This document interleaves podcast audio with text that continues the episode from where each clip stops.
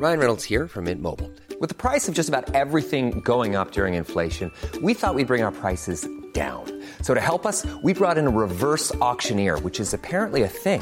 Mint Mobile unlimited premium wireless. Ready to get 30, 30, bit to get 30, bit to get 20, 20, 20, bit to get 20, 20, bit to get 15, 15, 15, 15 just 15 bucks a month. So, Give it a try at mintmobile.com slash switch.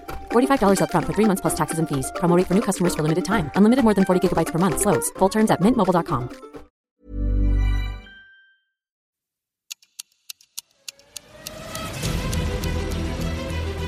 IWC Schaffhausen erschafft seit über 150 Jahren in ihrer modernen Manufaktur in der Schweiz in Präzisionsarbeit funktionale Zeitmesser mit ikonischem Design.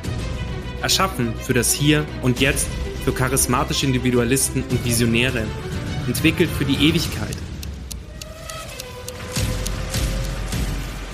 Besuchen Sie IWC auf iwc.com und entdecken Sie die faszinierenden hohen Kreationen der nachhaltigen Uhrmacherkunst. IWC Schaffhausen wünscht Ihnen nun viel Vergnügen und unterhaltsame Stunden bei den inspirierenden Gesprächen im Startcast.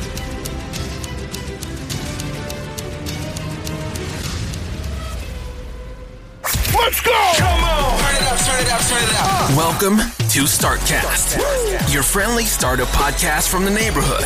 Everything from how to launch, fund, build, execute a startup, tips, interviews with successful founders, and so much more with Flo and Max. This is Startcast, powered by Wyra. Let's go. Liebe Startcast-Fans, endlich sind wir wieder zurück in unserem, ähm, wie sag mal, allseits beliebten Podcast, in unserem allseits beliebten Podcast-Format. Ähm, einmal gleich zu Beginn für die ganzen Leute, die in der ersten Minute schon abschalten, vielen Dank, dass ihr uns so viel Support ähm, gebt, dass ihr uns, also wirklich, dass so viele Leute uns zuhören, das hätte ich gar nicht geglaubt. Vielen, vielen Dank dafür. Ich bin schon in Kontakt mit Spotify, dass wir endlich mal anständig Geld dafür kriegen, Florian, was wir da machen. Okay.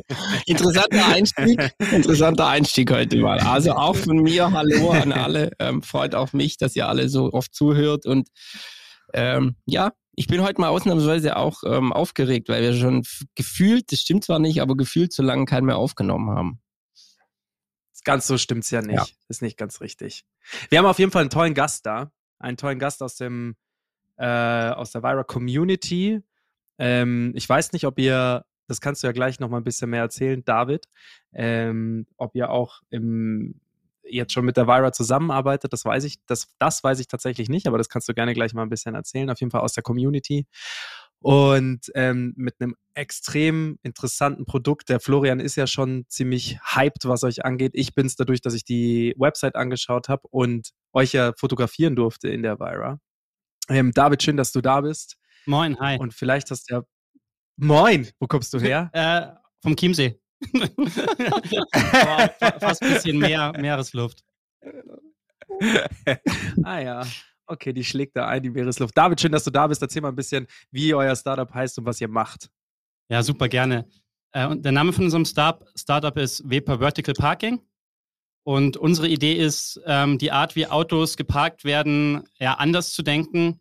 Und am besten Fall, wenn man Mhm. an Autos denkt, auch nicht an das private Auto zu denken und am Parken auch nicht denkt, dass es super, super schlecht für die Umwelt ist. Das ist so ganz, ganz kurz zusammengefasst unsere, unser Name und unser, unser Claim.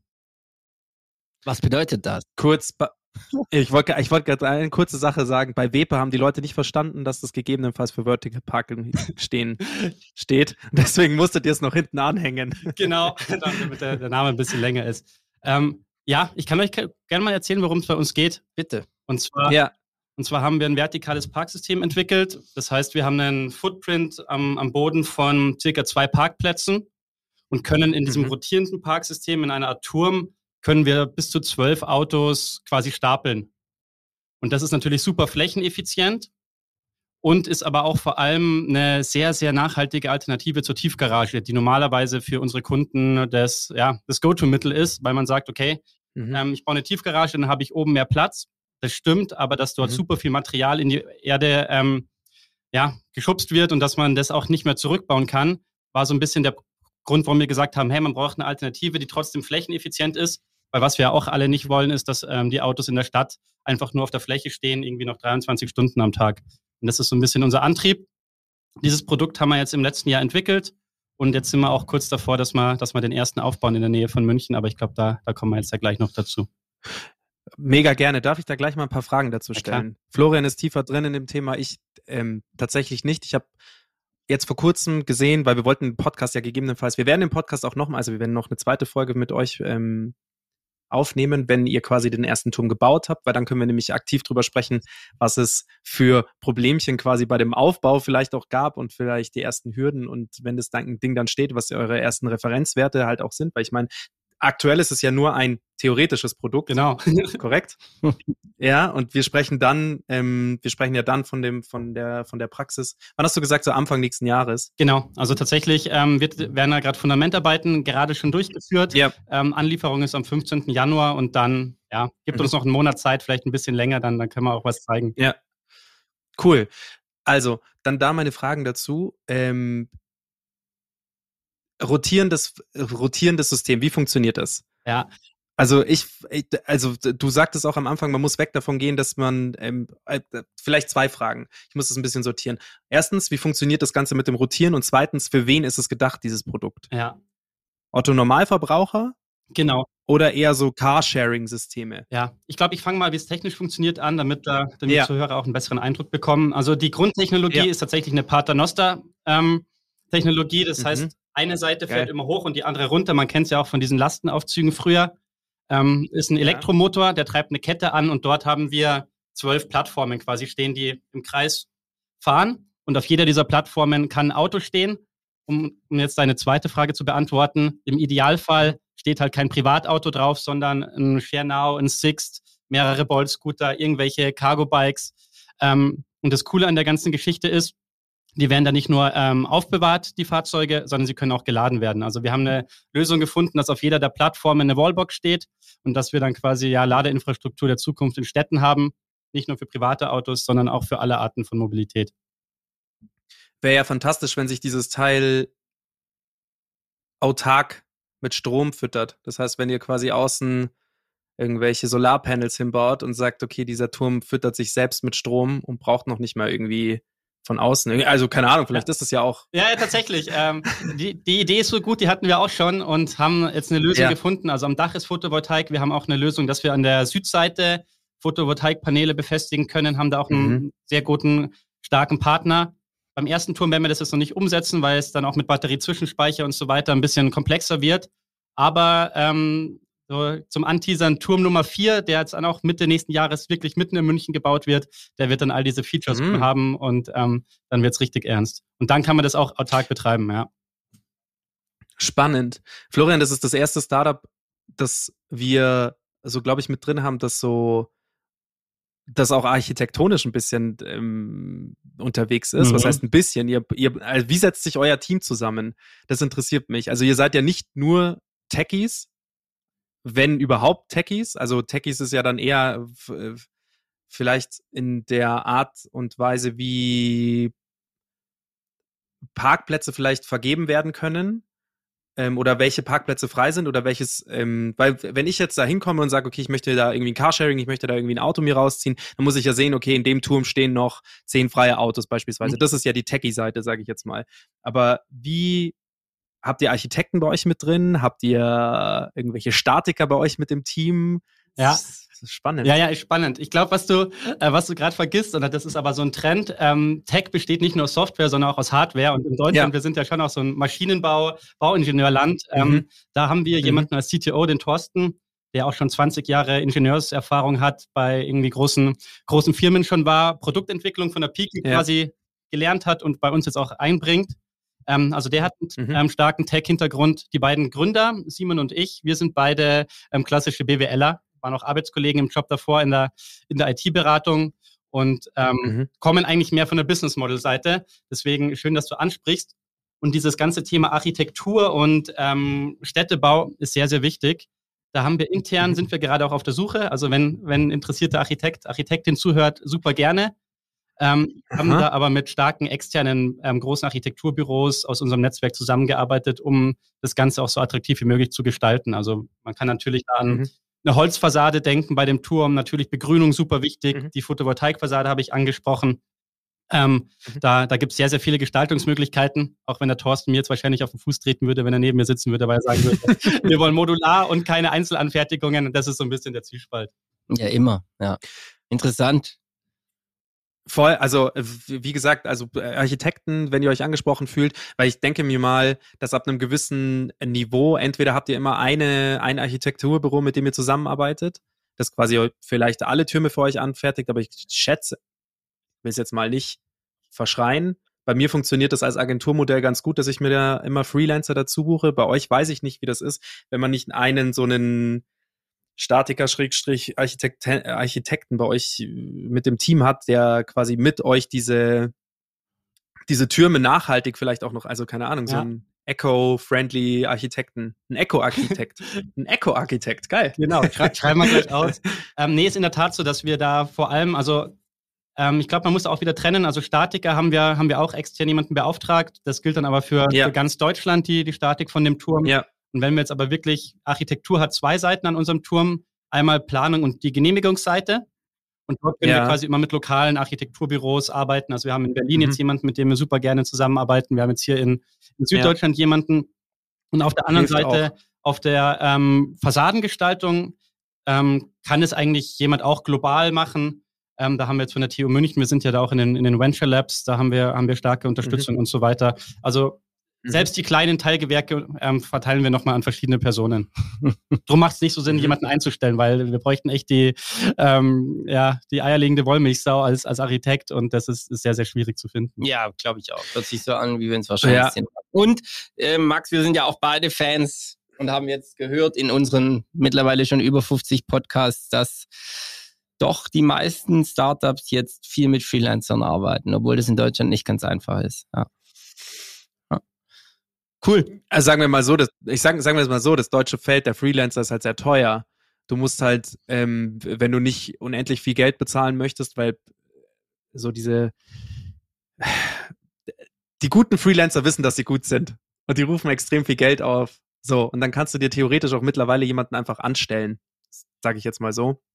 Auf der anderen Seite denke ich mir halt aber die Kommunikationsstrategie und wenn man auch solche Sachen ja. ähm, irgendwie lokal produzieren möchte, sage ich jetzt mal, selbst ob, egal ob es Content ist oder nicht, schätze ich halt, wenn man das nach Indien, China oder sonst was verlagert, ist es halt erstens nicht besonders nachhaltig und auch der der Workflow gestaltet sich schwierig. Kann ich hatte jetzt tatsächlich sprechen. eher an Schein, Scheinselbstständigkeit gedacht als an äh, sowas, aber das ist natürlich auch, ist auch ein fairer Punkt. Ja. Ja. Vielleicht auch noch einmal. Ja, gut, Scheinselbst. Sorry. Mhm. Ähm, noch, noch, zu dem Punkt, ähm, auch China und, und, Indien und so weiter. Ähm, wir könnten dort, glaube ich, sehr günstig unser Produkt fertigen. Wir würden es wahrscheinlich auch schaffen, dass ja. das genehmigungsrechtlich in Deutschland aufgebaut bekommt. Aber gerade wenn wir uns auch Lieferketten anschauen, das Thema Nachhaltigkeit wird, wird immer wichtiger. Darum fertigen wir auch in Deutschland. Ähm, ob das jetzt für immer ein Modell ist oder ob man dann irgendwie in Europa sich ein bisschen ausbreitet. Ja.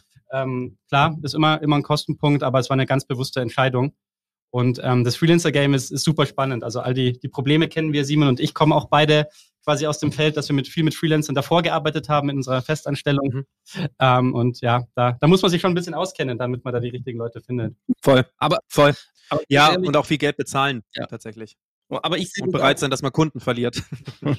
ich sehe das auch so jetzt am Anfang müsst ihr mal die Türme bauen und was das Marge abwirft, ist so ehrlich gesagt, ja, jetzt wird jetzt zunehmend interessanter, weil jetzt zunehmend auch die großen VCs mehr drauf gucken auf Profitabilität, aber dennoch gibt schon immer noch die verschiedenen Stufen. Jetzt müsst ihr mal gucken, es gibt einen Markt, ihr könnt das, ihr kriegt das Produkt hin, ihr kriegt die Nachfrage gestört, das Marketing hin und dann den letzten Prozent Marge rauszudrücken oder wirklich profitabel zu werden, indem man in die Massenproduktion geht, ist ja auch erst der zweite, dritte, vierte Schritt. Also mhm. ich sehe das ja. auch so, Jetzt müsst ihr erstmal das Produkt auf die Straße kriegen, ja. Ja. ja. So, Nochmal ganz kurz zum Thema Produkt. Ich weiß nicht, ob wir es schon gesagt haben, vielleicht habe ich es überhört, aber für wen ist es? Ja, oh. Also für wen ja, sind diese Stellplätze? Eine Frage. Stimmt, hast du das schon gestellt? Oh Gott. Ähm, also unsere Kunden sind Projektentwickler und Wohnbaugesellschaften. Mhm. Die müssen einfach mhm. für die Regulatorik, in Deutschland ist es so, pro gebautes Apartment, pro 40 Quadratmeter Gewerbefläche, muss man einen Stellplatz bauen. Das weicht sich gerade mm. ein bisschen auf, aber gerade so in München ist es noch so. Und was sie klassisch gemacht haben, ich habe es vorhin schon angedeutet, Tiefgarage, dann haben wir oben die ganze Fläche. Hatte aber natürlich ein paar Probleme. Mm. können wir noch drauf eingehen, aber das sind unsere Kunden. Also jeder, der wirklich was baut und dann auch vermietet oder als Investor auch wieder, wieder weiterverkauft, muss diese Stellplätze bauen. Und da glauben wir, dass wir eine, eine nachhaltige Alternative Geh direkt auf diese Tief, Tief, äh, Tiefgarage, Tiefgarage an. Das interessiert, glaube ich, jeden. Ja, weil eigentlich denkt man natürlich auch irgendwie vom Parkvorgang, wenn es einigermaßen ausgeleuchtet ist, so für den, für den Nutzer mit, mit unseren Autos oder so, ist es eine coole Sache, eine Tiefgarage. Das Problem ist aber, dass es ähm, super viel Material ist, das da in die Erde, Erde reingegossen wird. Also wir sprechen davon 98 Prozent ja. ähm, weniger CO2, die ein Stellplatz im Weberturm auslöst, einfach nur an Baukosten als ein Stellplatz in der 98 Prozent? Ja, weil wir brauchen Alter. fast keinen Beton, wir brauchen keinen Stahlbeton. Und dann haben wir es einfach mhm. runtergerechnet auf die Tonne CO2, die ausgelöst wird vom mhm. Beton, vom Stahl.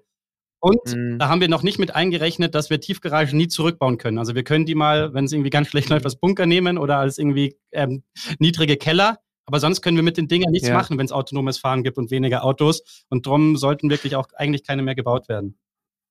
Ja, unabhängig davon, dass, da, aber das ist gleich auch noch eine Frage, die ich gleich noch habe. Unabhängig davon, dass äh, man diese Tiefgaragen auch nicht nachhaltig gestalten kann. Also so wie du sagst, eine Tiefgarage kann auf die Menge dessen, was da unten eigentlich steht und wie wenig Platz teilweise gebraucht wird, außer es ist ein Publikumsverkehr. Also so Tiefgaragen im Sinne von, du baust unterhalb von einem Einkaufscenter, baust du die Tiefgarage. Da sehe ich das irgendwie noch ein, weil du sagst, du verschwendest den Platz wenigstens. Du musst sowieso tief bauen, dann kannst du auch eine Tiefgarage drunter bauen, sage ich jetzt mal so. Keine Ahnung, ob das stimmt oder nicht. Aber ähm, du kriegst sie nicht nachhaltig gestaltet, so wie ihr das mit eurem Turm. Das bedeutet, diese, diese zwölf Plätze, die ihr da drin habt, glaube ich, kann man auch autark mit Sonnenlicht steuern. Ja. So. Plus speichern. Ja. Ah, und warum kann man die Tiefgarage nicht zurückbauen? Ja, sorry. ähm, boah, das habe ich jetzt immer als gegeben. Also das, also das ist ähm, sagen auch alle, aber Okay. Also ich glaube, es wäre einfach super aufwendig. Theoretisch würde es dann schon auch funktionieren, aber das ist ja dann schon festgegossener Beton unter der Erde, mhm. ähm, teilweise zehn Meter runter. Das reicht ähm, mir. Ja, okay. Ja. Es ist einfach, ist einfach schwierig und ich stelle es mir vor, das müsste man dann mit so einem äh, super großen, ähm, wie sagt man, diese Bagger, die diese Stößel vorne dran haben. Ja. Und da müsste man die da ausgraben. Okay, interessant. Aber es ist ja nicht nur CO2, sondern es ist auch billiger, richtig? Ja, Genau, es kommt natürlich drauf an. Also ich habe jetzt schon von ähm, Tiefgaragen hier im Münchner Umfeld gehört, die irgendwie 100.000 Euro pro Stellplatz gekostet haben. Ähm, das sind, glaube ich, so die, mhm. die Ausreißer ganz nach oben. Aber sobald wir ein zweites Tiefengeschoss bauen müssen in der Tiefgarage, ist es auf jeden Fall deutlich teurer als ein Weberturm.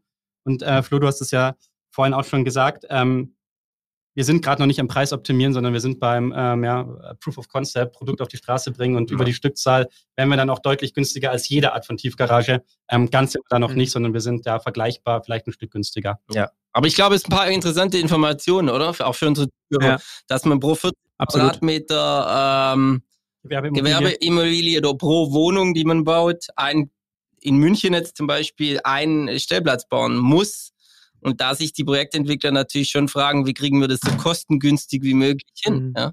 ja. Gut, da sprechen wir, da sprechen wir von Neubauprojekten. Das muss man auch immer dazu sagen. Nicht, dass jetzt die Wutbürger kommen und sagen, ich habe hier eine Wohnung in München und habe keinen Stellplatz. Genau, eine Frage noch, und zwar, wir sprechen jetzt quasi von eco-friendly, 98 Prozent und so weiter und so fort. Super geiles Thema, aber für mich ist es auch eine Frage, das, das ist jetzt pro Turm, wie ist es jetzt mit der Masse?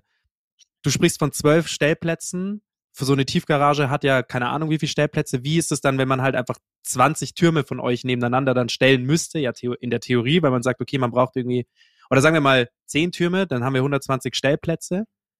Ähm, das ist schon auch eine Menge. Ja, absolut. Und das ist dann auch städtebaulich, ähm, also wo die zwölf ja. Autos drin, drin stehen, könnt ihr euch vorstellen, der Turm ist 16 Meter hoch. Ähm, ja. Niedrig bebaut oder so schaut das nicht so schön aus. Und darum auch ganz klar ähm, die Strategie oder die Nische, die wir gerade finden, sind Projekte, wo wir bis zu 50 Stellplätze brauchen. Das kriegen wir mit, ähm, mit vier Türmen ganz gut abgedeckt. Also drei Türme, vier Türme, ja, ja drei, vier genau. Türme. Und für alles Weitere muss man konventionelle Lösungen finden. Und ich glaube, da ist auch so ein bisschen so der, der Trend unser Freund, weil ähm, ich hatte ja von dem Stellplatzschlüssel erzählt. Der weicht sich aber gerade so ein mhm. bisschen auf. Und das heißt, wenn auch für irgendwie, wenn eigentlich bräuchte der Projektentwickler 100 Stellplätze für irgendeine Entwicklung, sagen wir beispielsweise. Und wenn sich das aufweicht, dann braucht er aber vielleicht nur noch 50, weil er sagt, okay, es gibt eh weniger Autos und ich muss sie nicht bauen. Und auf einmal sind wir dann auch für größere mhm. Projekte interessant. Aber wenn wir über ganz große, mhm. wie du mal gemeint hast, ein großes Einkaufszentrum mit 700 Stellplätzen oder so, sind wir, sind wir nicht die Lösung. Ganz klare Position. Ja, also noch nicht. Ja. Lass uns da mal offen bleiben, noch nicht. Der ein Thema, was ihr natürlich auch noch sein könnt, dadurch, dass ihr überhalb der Erde seid, ist halt Urban Gardening auch immer noch so ein Thema. Finde ich halt immer geil. Das ist ja quasi, das habe ich auf eurem Bild gesehen, dass ihr das quasi so alles so begrünt habt. Das hilft natürlich auch, ähm, solche Projekte attraktiv zu machen, dass du sagst, okay, du hast das auch wirklich bepflanzt. Das heißt, Luftfilter, Luftreiniger in Form von Pflanzen da auch irgendwie noch drin, plus 98 Prozent ähm, CO2-neutraler. Ja. Habe ich das korrekt gesagt? Weiß nicht. Ja, cool. Egal. ja, ja, absolut. Ja. Genau. Und es ist schon auch so, dass wir ähm, schon mit so Gedanken spielen. Das wird nicht keinen großen Impact haben, aber vielleicht mal so ein Weber Honig oder ja. äh, ein Weber Craft Beer, wenn man Hopfen hochwachsen wachsen mhm. lässt am, mhm. am Turm, ist zumindest marketingtechnisch ganz cool und zeigt aber auch, dass da echte Pflanzen irgendwie dran sind, die das Mikroklima verbessern. Ja. Stark. Ja, verkauft es doch irgendwie an Augustiner oder so. Ja. Die Idee. Dann macht ihr so einen Augustiner Weber-Turm und dann ähm, lassen die da so Hopfen dran oder Wein. Weinreben. Ist ja auch ähm, interessant. Vielen Dank für diese Insights schon mal. Flo, hast du noch mal, hast du noch irgendwelche Fragen zum Startup itself? Ansonsten komme ich zu meinem ersten Fragenblock. Ja, mein, muss ich mal kurz nachdenken. Normalerweise fragst du mir das nie, Max. Deshalb bin ich jetzt äh, fast schon, äh, wie schon zu Beginn aufgeregt und weiß nicht, was ich sagen soll. ähm, jetzt kenne ich das Produkt ganz gut, aber ich glaube, ich kann mal mit meinen ganz äh, klassischen Fragen einsteigen. Ähm, mhm. Und dann kommt ja auch noch da ein Facts and Figures Blog, Max. Aber mich interessiert eine Sache und ich weiß, dass wir jetzt die Fragenblöcke mischen, aber das ist nicht so schlimm. Geschäftsmodellentwicklung. Ähm, seid ihr mit dem Geschäftsmodell, das ihr jetzt habt, gestartet? Also ihr baut, ihr baut praktisch als Subunternehmer für einen Bauträger eine, ein Park, ein WPA. Ähm, seid ihr mit dem gestartet? Ja, nein. Und wohin, wohin zielt das Geschäftsmodell? Ja, sehr gute Frage. Tatsächlich sind Danke. wir damit, tatsächlich sind wir damit gestartet. Ähm, Simon und ich, wir haben ja beide auch einen, einen Sales-Hintergrund und wir haben tatsächlich, nachdem wir die Idee mit den Türmen übers Netzwerk bekommen haben, haben wir damit gestartet, einen Kunden zu finden und machen das jetzt auch quasi seitdem, dass wir sagen, wir verkaufen den Turm an unsere Kunden, erwirtschaften eine Marge und ja. gut ist. Ähm, kann, glaube ich, eine coole Firma werden, ist aber gar nicht irgendwie unser Anspruch oder wo wir das ähm, in der Zukunft sehen, sondern die Weiterentwicklung sehen wir darin, dass wir selbst diese Türme betreiben. Das bedeutet, wir pachten, wir kriegen vielleicht eine Fläche, wo wir den Turm entwickeln können, selbst aufbauen und dann über verschiedene Revenue Streams, also vor allem natürlich Parkgebühren, ähm, Charginggebühren, Werbung, da stehen noch Bolt-Scooter, da ist vielleicht noch eine DRL-Box, dass die Community da so ein bisschen, bisschen zusammenkommt und mhm. da monetarisieren wir. Das ist, wo wir die Firma uns sich hinentwickeln sehen. Das heißt, dass ihr die selber be betreibt, die Türme? Ja, genau. Mhm. Vom Verkauf zum Betreibermodell eigentlich. Mhm. Spannend. Spannend. Ganz schön viele, ganz schön, ja, ganz schön viele ähm, einzelne Stellschrauben, die ihr da im Unternehmen habt. Ja, ja, absolut. Und deswegen ist es auch so, dass wir uns gerade einfach drauf, drauf fokussieren, ein Produkt zu entwickeln, beziehungsweise es ist jetzt fertig entwickelt, die ersten Türme aufzubauen, ja. zu verkaufen und davon so viele Learnings zu haben und nebenbei dann quasi ganz langsam anfangen, in dieses Betreibermodell rein, reinzurutschen. Die Zahlen irgendwie dahinter haben wir schon ganz gut ausgerechnet. Wir wissen, es kann gut funktionieren. Jetzt müssen wir nur die Kosten und die Operations in den Griff kriegen. Und dafür haben wir jetzt aber eigentlich noch eineinhalb Jahre Zeit, bevor wir da, da wirklich reinstarten. Sauber. Okay, bevor wir, genau, bevor wir auf diese eineinhalb Jahre noch zu sprechen kommen, weil diese eineinhalb Jahre müssen ja irgendwie zwischenfinanziert sein. Das ist dann wieder Florians Blog. Yes. Ja, kommen wir erstmal zu meinen Fragen, ähm, die Wer wie was Fragen zu deinem, zu deinem, zu eurem Unternehmen.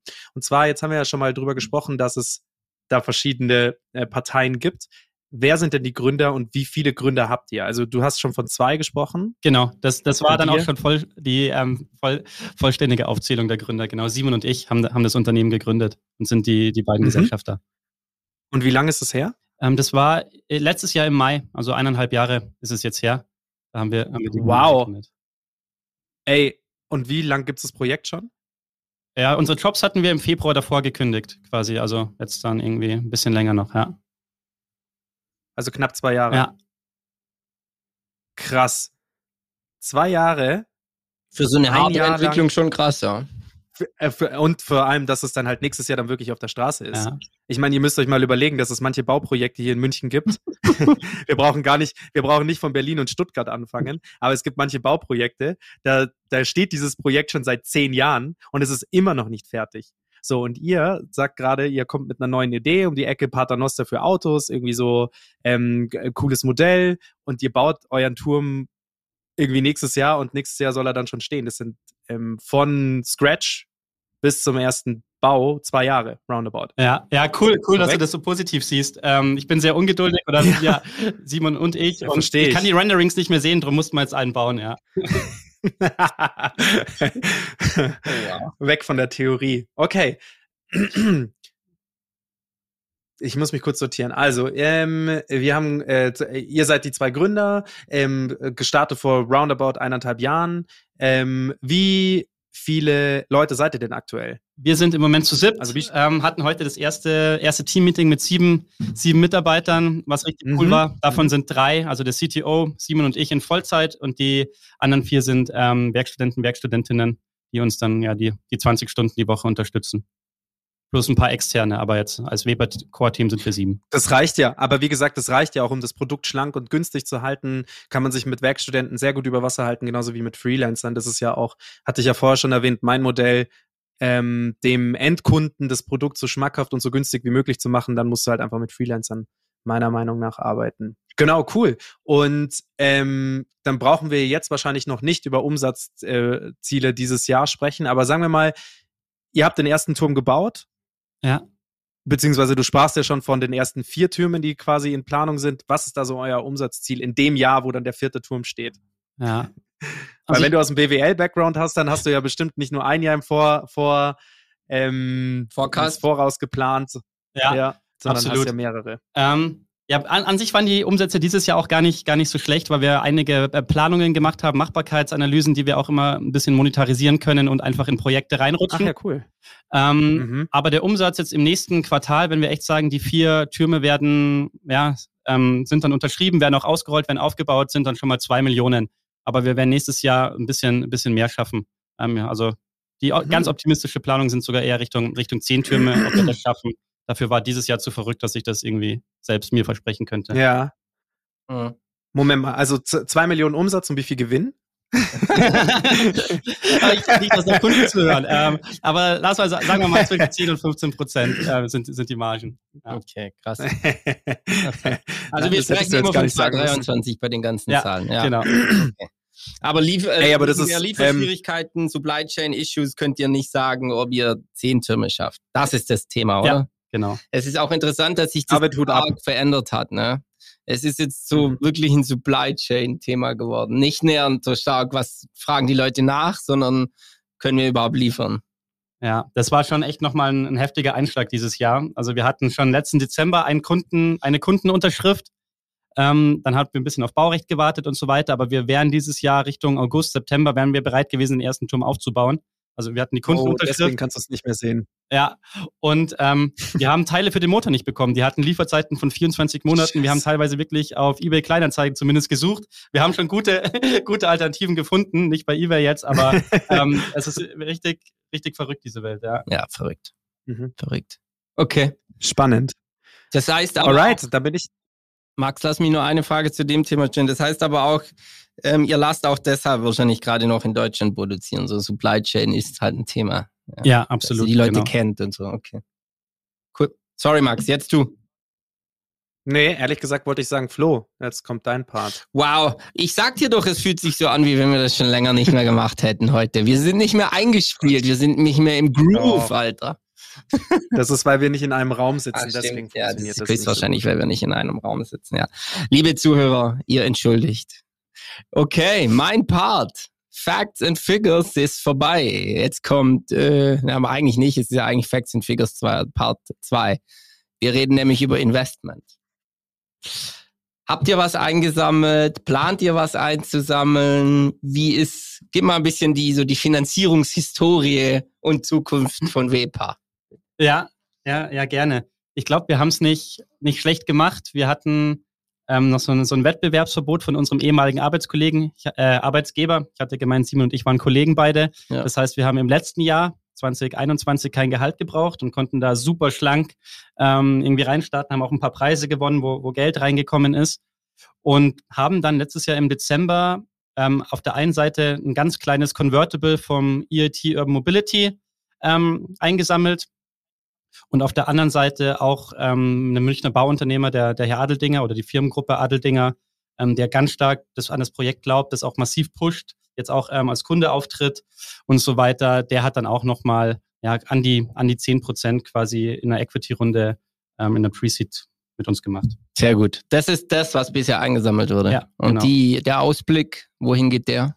Ähm, wir sind gerade nochmal noch mal am, am Raisen, wollen nochmal sowas in der Größenordnung ja, unter 10 Prozent, dass wir, dass wir weiterhin 80 Prozent quasi in, in, in Gründerhand haben, einfach um für später noch ein bisschen was, ein Ass im Ärmel zu haben. Ja. Da sind wir gerade.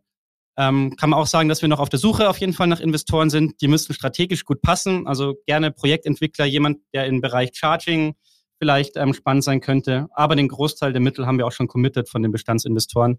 Das heißt, wir sind eigentlich auch in einer ganz komfortablen Situation und gehen dann Ende des Jahres nochmal zum Notar und können dann nächstes Jahr nochmal zwei Leute einstellen und ähm, einfach diesen Rollout machen und vor allem die Produktweiterentwicklung, ja, dass wir da nicht stehen bleiben, wo wir gerade sind. Ja, das wollte ich gerade fragen, für was ihr das Geld verwenden wollt. Ja, ja, also wirklich nochmal zwei Disziplinen, dieses Thema Architekt, Architektin und dann aber auch einen Bauleiter. Wenn wir, jetzt, wir sprechen über Berlin, wir sprechen auch schon in Mannheim, Frankfurt über Projekte. Irgendwie brauchen wir da jemanden, der da einfach deutschlandweit dann unterwegs ist Mhm. und die, die Türme aufbaut. Und das kostet Geld und vor allem die Produktweiterentwicklung. Ähm, ja, da wird schon, da wird schon Feedback-Schleifen geben nach dem ersten Turm, dass man da einfach auch eine gute User Experience schafft. Genau, und wenn ihr dann ja auch zu Betreibermodell übergehen wollt, dann ist es ja auch, also es ist ja, dann wird's ja noch, dann wird's ja eher digitaler, weil dann werdet ihr, baut ihr nicht Türme, sondern ihr betreibt diese Türme. Genau. Ja. Dann, dann, dann können wir auch endlich mit unseren VCs sprechen, ähm, weil gerade sind wir da noch kein Case, was ja einfach projektbasiertes Ja, ja. Modell ist. Aber wenn wir halt die Türme selbst betreiben und die Recurring Revenues im Turm haben durch die ganzen Services, die, ich, Mhm. die ich genannt hatte, dann wird es spannend, ob es dann ein VC-Game ist oder vielleicht auch ähm, ein Bank-Game oder Private Equity, wie auch immer. Ähm, mal gucken oder am besten aus eigenem Cashflow. Äh, Finde ich auch immer Super. gar nicht so blöd. Super. Dann haben wir über, über, über, die, über die Produkthistorie und wie sich das entwickelt hat. Darf ich da noch eine kurz, kurz eine Frage stellen? Gut. Und zwar, ähm, das hattest du vorher, das hast du vorher noch gesagt gehabt, das habe ich nur nicht mehr ganz auf dem Schirm. Wie viel Platz braucht so ein Turm? Also so in der, Ja. ähm, quasi in der horizontalen, nicht in der Ja, vertikalen? 50 Quadratmeter sind der Footprint. Das sind so ein bisschen mehr als zwei Supermarktparkplätze nebeneinander. Circa, so kannst du dir das vorstellen. Mhm. Ja. Hm, mhm. Cool. Und in die Höhe 16 Meter. Genau, für zwölf Stellplätze. Wie hoch ist die Frauenkirche? Ich glaube, in München darf man doch nicht höher bauen. Ist die nicht irgendwie 95 Meter oder sowas? Ich habe keine Ahnung. Ich glaube, die ist doch das, das regulatorische äh, Maximum. Also, aber auf jeden Fall seid ihr nicht drüber. Ihr könntet auch im inneren Ring, äh, im mit, äh, ja genau. Ja. Im mittleren Ring Richtung Stadt Mitte bauen. Sehr gut. 109 Meter lang, 40 Meter breit und 37 Meter hoch. Ja, schau, so hoch ist sie Die gar nicht. Wie hoch? 37, 37 Meter. Meter. Echt? 37 Meter. Ja. Ja. Geil, was hast du gesagt? 95, aber sehr sicher 95. gewesen auch. Ja. Gut, gut, dass du dich so auskennst. Das, äh, habt ihr auf jeden Fall gecheckt. Läuft bei denen. Wie hoch sind eure Türme? 16. Jetzt nur so. 16, aber in Wirklichkeit 4. 16. Aber wirklich. Ja, sehr gut. Sehr gut. Nein, okay. Über das Geschäftsmodell haben wir gesprochen. Ähm, dennoch, ähm, Geschäftsmodell interessiert mich noch mal ein bisschen. So, wie kommt ihr an die Leute? Also jetzt am projektbasierten Geschäft, weil das ist ja schon irgendwie, also die Leute, die, die geht ihr auf so Baumessen oder sowas, dass euch die Projektentwickler kennenlernen? Bauma? Das, Die Bauma, die war ja jetzt. weil das erst. ist, aber Bauma ist doch Baumaschinen. Ich glaube, das ist nochmal was anderes. Aber ich stelle mir das Mhm, die haben nicht nur Baumaschinen. jetzt, jetzt bin ich mal gespannt, weil dieses Geschäft ist so weit weg von mir, dass ich wirklich gar keine Ahnung davon habe. Ähm, also es ist auf jeden Fall eine, eine Netzwerkbranche. Ähm, da kommt man über, über Cold Calling oder so, kommt man sehr schlecht an die Leute ran. Und tatsächlich ist es, ähm, die haben viele Innovationsnetz, ähm, Innovationswettbewerbe. Da haben wir auch letztes Jahr einen gewonnen, der hat uns so bei den Wohnbaufirmen, Wohnbaugesellschaften reingebracht. Und auf der anderen Seite aber Expo Real. Also Bauma ist nicht so super spannend, ist sehr, tatsächlich sehr viele Maschinen. Aber Expo Real ist ja die größte Real Estate Messe Europas. Und da haben wir es dann auch irgendwie mit tagkräftiger Unterstützung geschafft. Wir hatten 67 Termine mit Geschäftsführern ähm, dieses Jahr. Also da ähm, war schon war schon anstrengend. Und so kommt man an die Leute ran und dann abends beim Gläschen Wein und, und so weiter, so wie man sich das wirklich in der Branche vorstellt. Und wenn man so ein paar Champions hat, die einen da nochmal vorstellen und so weiter, dann, dann klappt das ganz gut. Mega. Äh, Das hat mich interessiert, weil es ist ja so ganz anderes Geschäft, wie ich das kenne. ne? Ja. Also ich kenne halt hier die B2C-Startups, äh, selber mal eins gehabt. Dann kenne ich von der Vira hier die klassischen B2B-Startups, die sich halt an Großkonzerne orientieren oder an, jetzt ist die Telefonica in Deutschland kein Großkonzern, aber ein Konzern. Und da kenne ich das so, wie das funktioniert. Aber das ist ja schon sehr ganz spezielle Branche. Ja. Ja. Interessant. Okay, cool. Max, das war's von mir. Diesmal übergebe ich offiziell zurück an deinen Blog. Wow, jetzt läuft's. Wow. Richtig professional. Richtig professional. Ähm, okay, der letzte Fragenblock, zu dem kommen wir eigentlich immer super selten. Aber das ist jetzt, glaube ich, so mit einer der ersten Male, wo wir zum letzten Fragenblock kommen. Nicht, weil du so langweilig bist, sondern weil das Projekt, das ihr macht, Klar. eigentlich ziemlich straightforward und klar. Und ähm, ich glaube, die nächste Folge, die wir machen werden, wenn der Turm dann mal steht und du dann auch noch mal so ein bisschen über Erfahrungsberichte sprechen kannst, ähm, da können wir noch mal ein bisschen mehr Deep Dive rein, äh, reinlegen. Jetzt hast du vorher schon des Öfteren davon gesprochen, dass du ja schon mal ein Leben vor Wepa hattest. Und darum soll es sich in unserem letzten Fragenblock drehen, so ein bisschen um dich, um deine Rolle, wie wo du herkommst und wo du so, wie du so deine Entwicklung gesehen hast von, da hast du angefangen, da bist du in diese Beratung geraten und dann ähm, bist du zu WEPA gekommen. Also da seid ihr dann sozusagen auf diese Idee gekommen.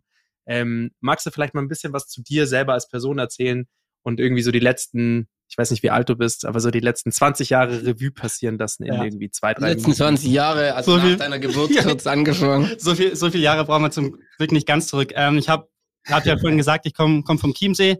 Ähm, da Mhm. ganz, ganz bodenständig mein, mein Abitur gemacht. Bin dann nach München gegangen und ich glaube, ganz spannend, äh, ich habe Sport studiert an der, an der TU München im Bachelor. Mhm. Ähm, war einfach meine Leidenschaft. Ich komme komm vom Handball und so weiter. Ähm, war cool, war auch ein rein theoretisches Studium, also grundlegende Wissenschaften des Sports. Ähm, oder wissenschaftliche Grundlagen, schaue ich, ich weiß es schon gar nicht mehr, aber war cool. Ähm, dann hat man aber an der TU mit jedem Bachelor of Science die Möglichkeit gehabt, zum BWL zu studieren.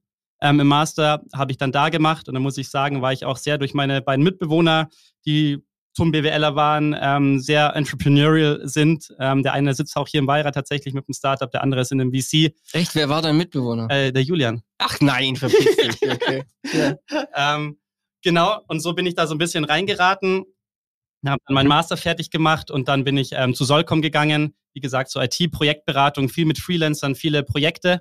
Da habe ich auch den Simon kennengelernt.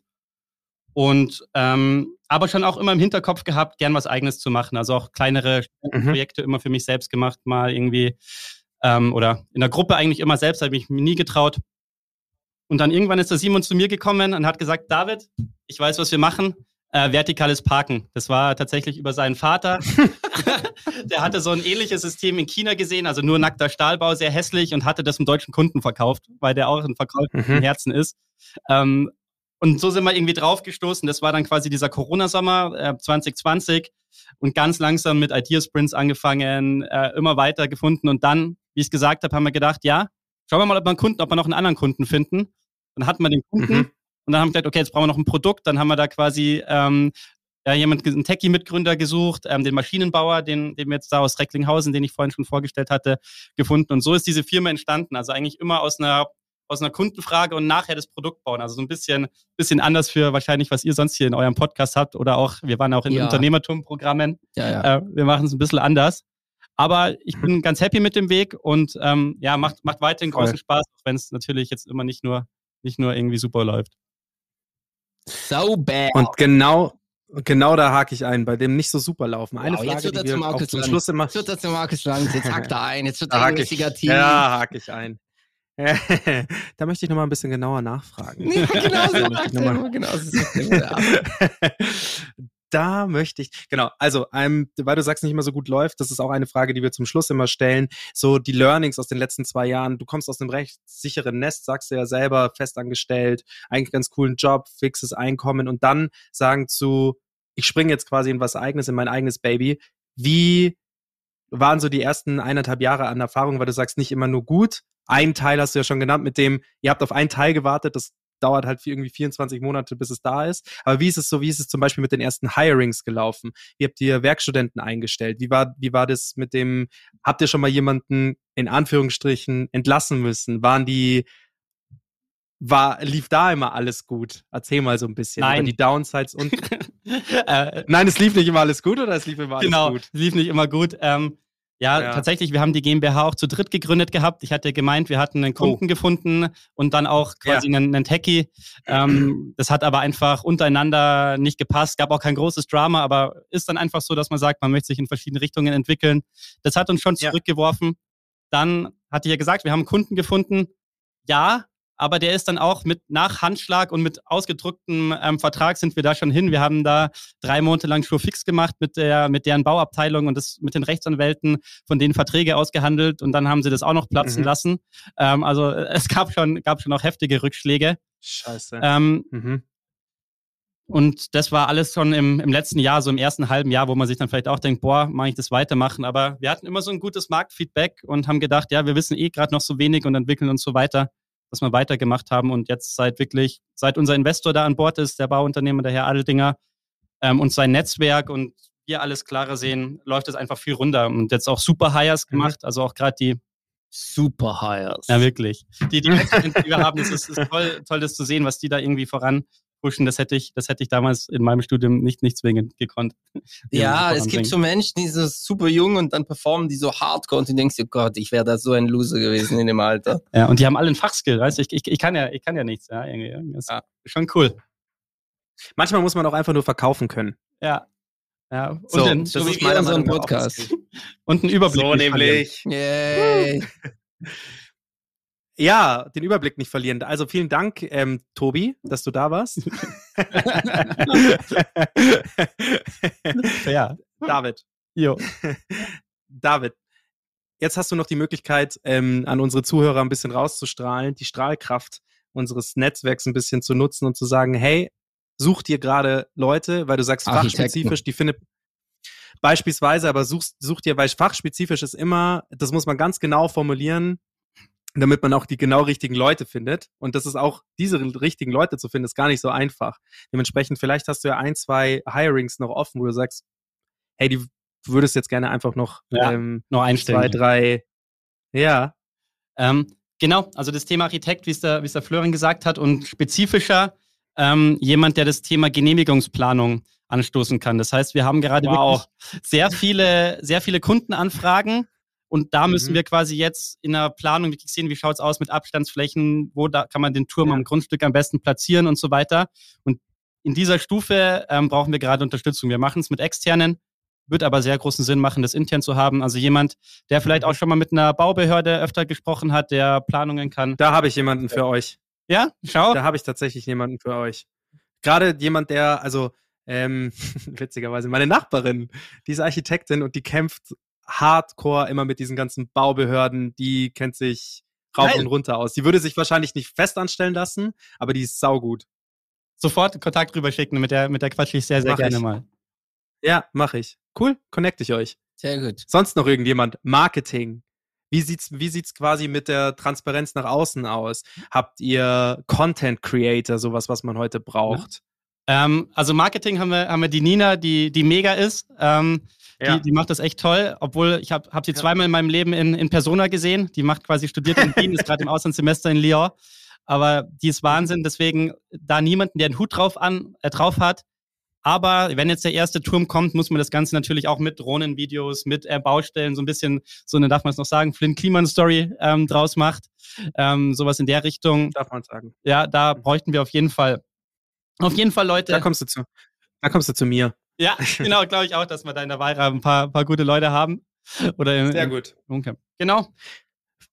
Vielen, vielen Dank, dass du da warst. Ich freue mich immens darauf, wenn ihr euren ersten Turm stehen habt und du hoffentlich immer noch genauso diese positive Energie mitbringst. Ja. Eine Sache, die ich ähm, von außen jetzt nur so sagen kann, der Florian kann mich bestimmt da unterstützen in der Meinung.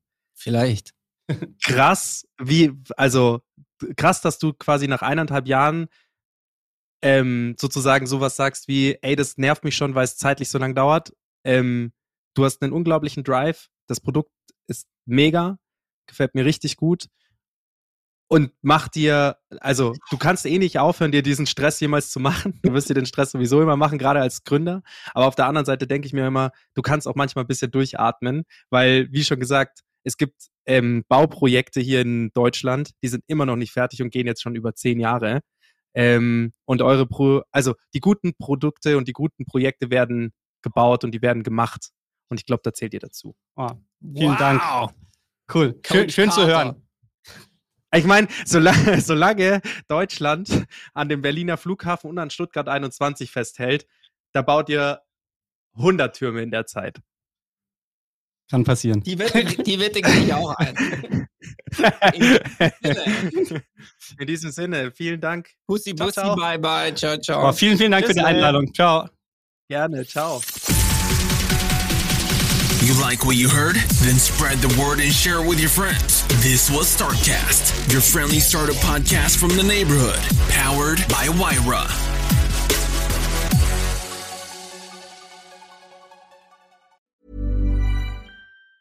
Planning for your next trip? Elevate your travel style with Quince. Quince has all the jet setting essentials you'll want for your next getaway, like European linen, premium luggage options, buttery soft Italian leather bags, and so much more and it's all priced at 50 to 80% less than similar brands. Plus, Quince only works with factories that use safe and ethical manufacturing practices. Pack your bags with high-quality essentials you'll be wearing for vacations to come with Quince. Go to quince.com slash trip for free shipping and 365-day returns.